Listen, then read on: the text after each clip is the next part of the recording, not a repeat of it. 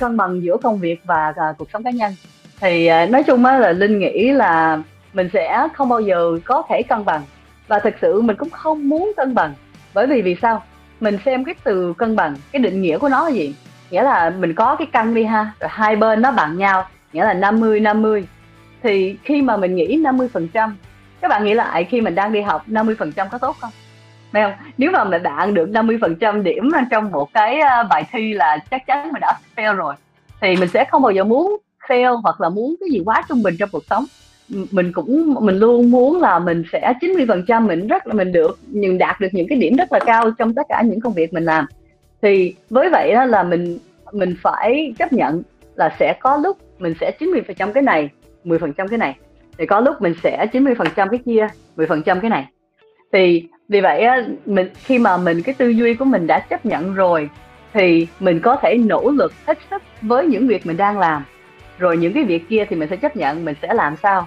Thì Linh đưa một ví dụ trong một ngày là Linh phải cố gắng là mình sẽ muốn bỏ ra dành thời gian cho gia đình, và gia đình sẽ có nhiều thành viên là hai đứa con nhỏ và ông chồng và người mẹ và người em gái, rồi sau đó là sẽ có công việc, và công việc cũng có nhiều phần phải làm.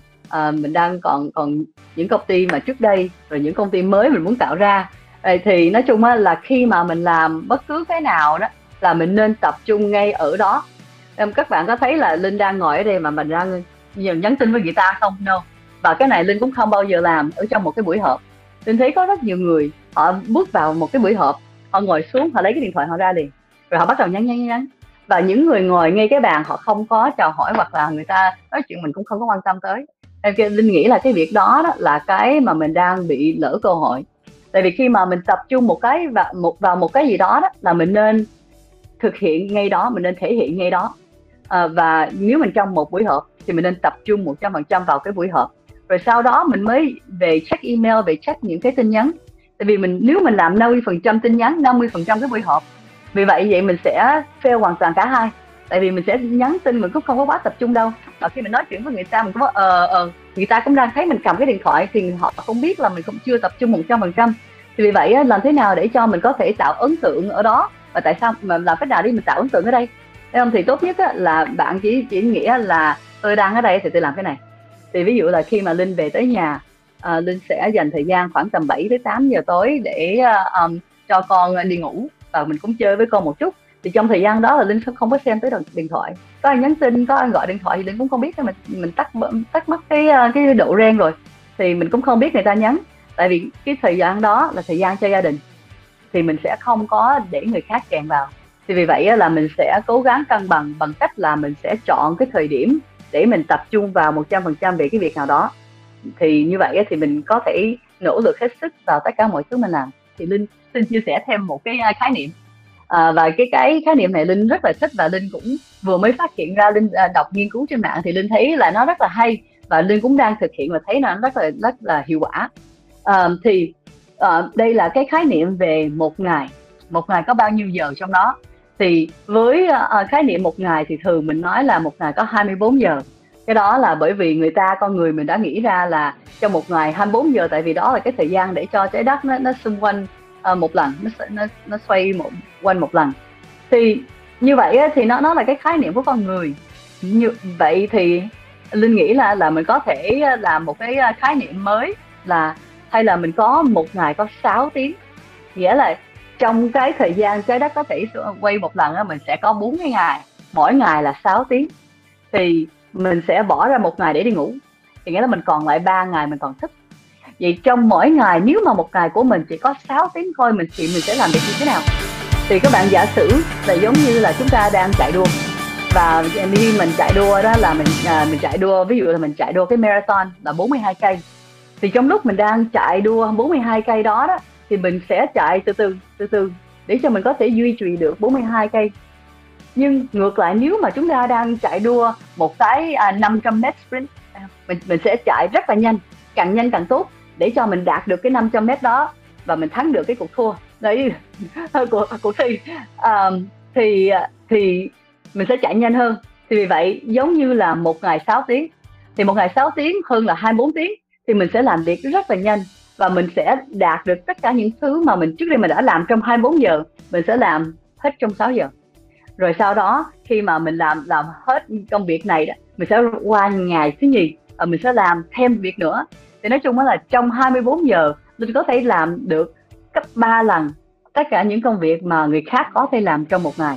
Thì Linh thấy là khi mà mình hoạt động với cái tư duy như vậy đó thì mình có thể đạt được nhiều thứ hơn và mình sẽ có nhiều động lực hơn.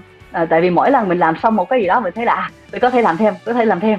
Thì cái đó là cái khái niệm mà Linh thấy rất là hay và Linh khuyên các bạn dùng thử để mình xem là có thể làm thêm được những thứ gì trong một ngày.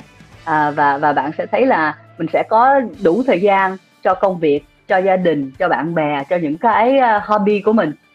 Thì đó là một trong những thứ mà Linh rất thích, mình đang thực hiện.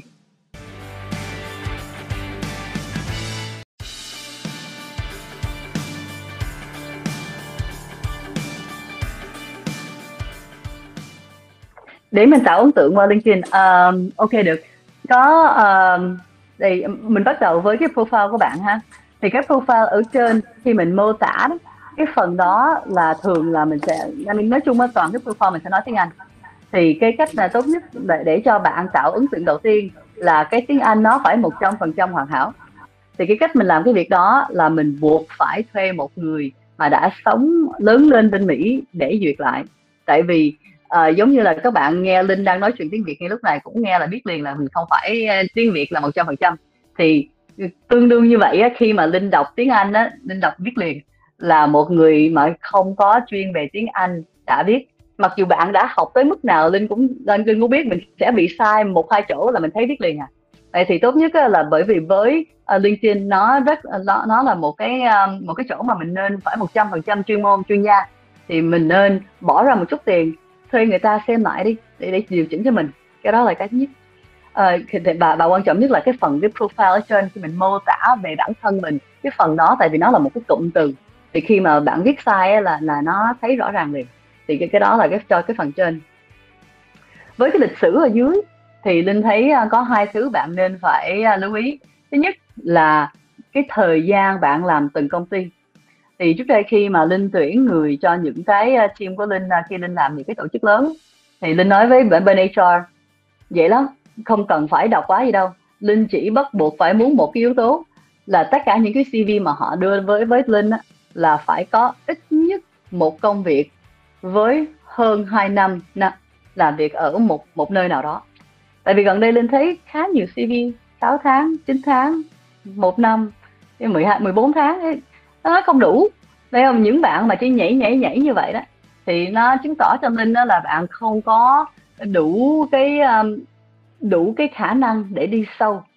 Giống như là Minh vừa mới nói là đây giao bạn một cái dự án, bạn phải tìm cách để làm cho xong chứ đừng có thấy quá khó rồi bỏ đi.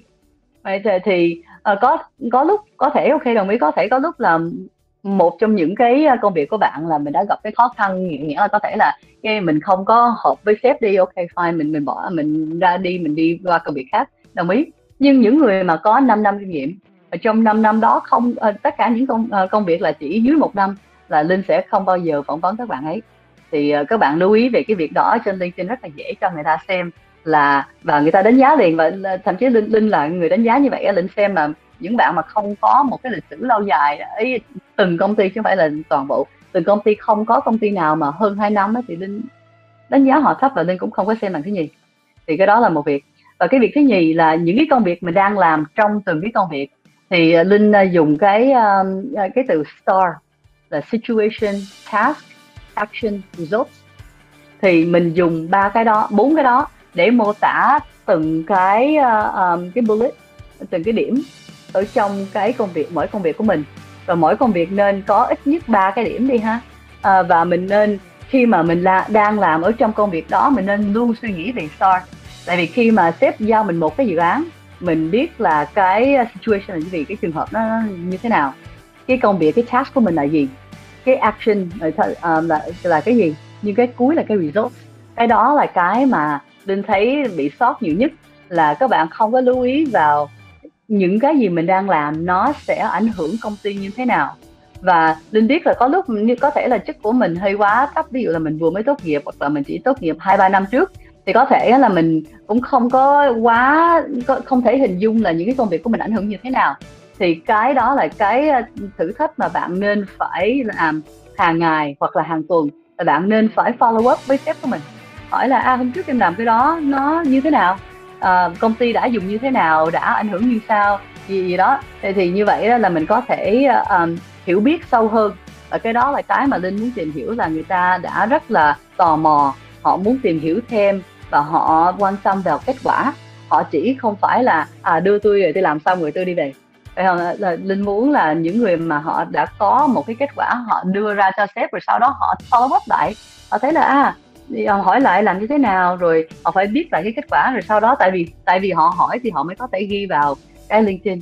Thì đó là một vài cái cụ thể mà các bạn có thể xem và cải thiện cái profile của mình.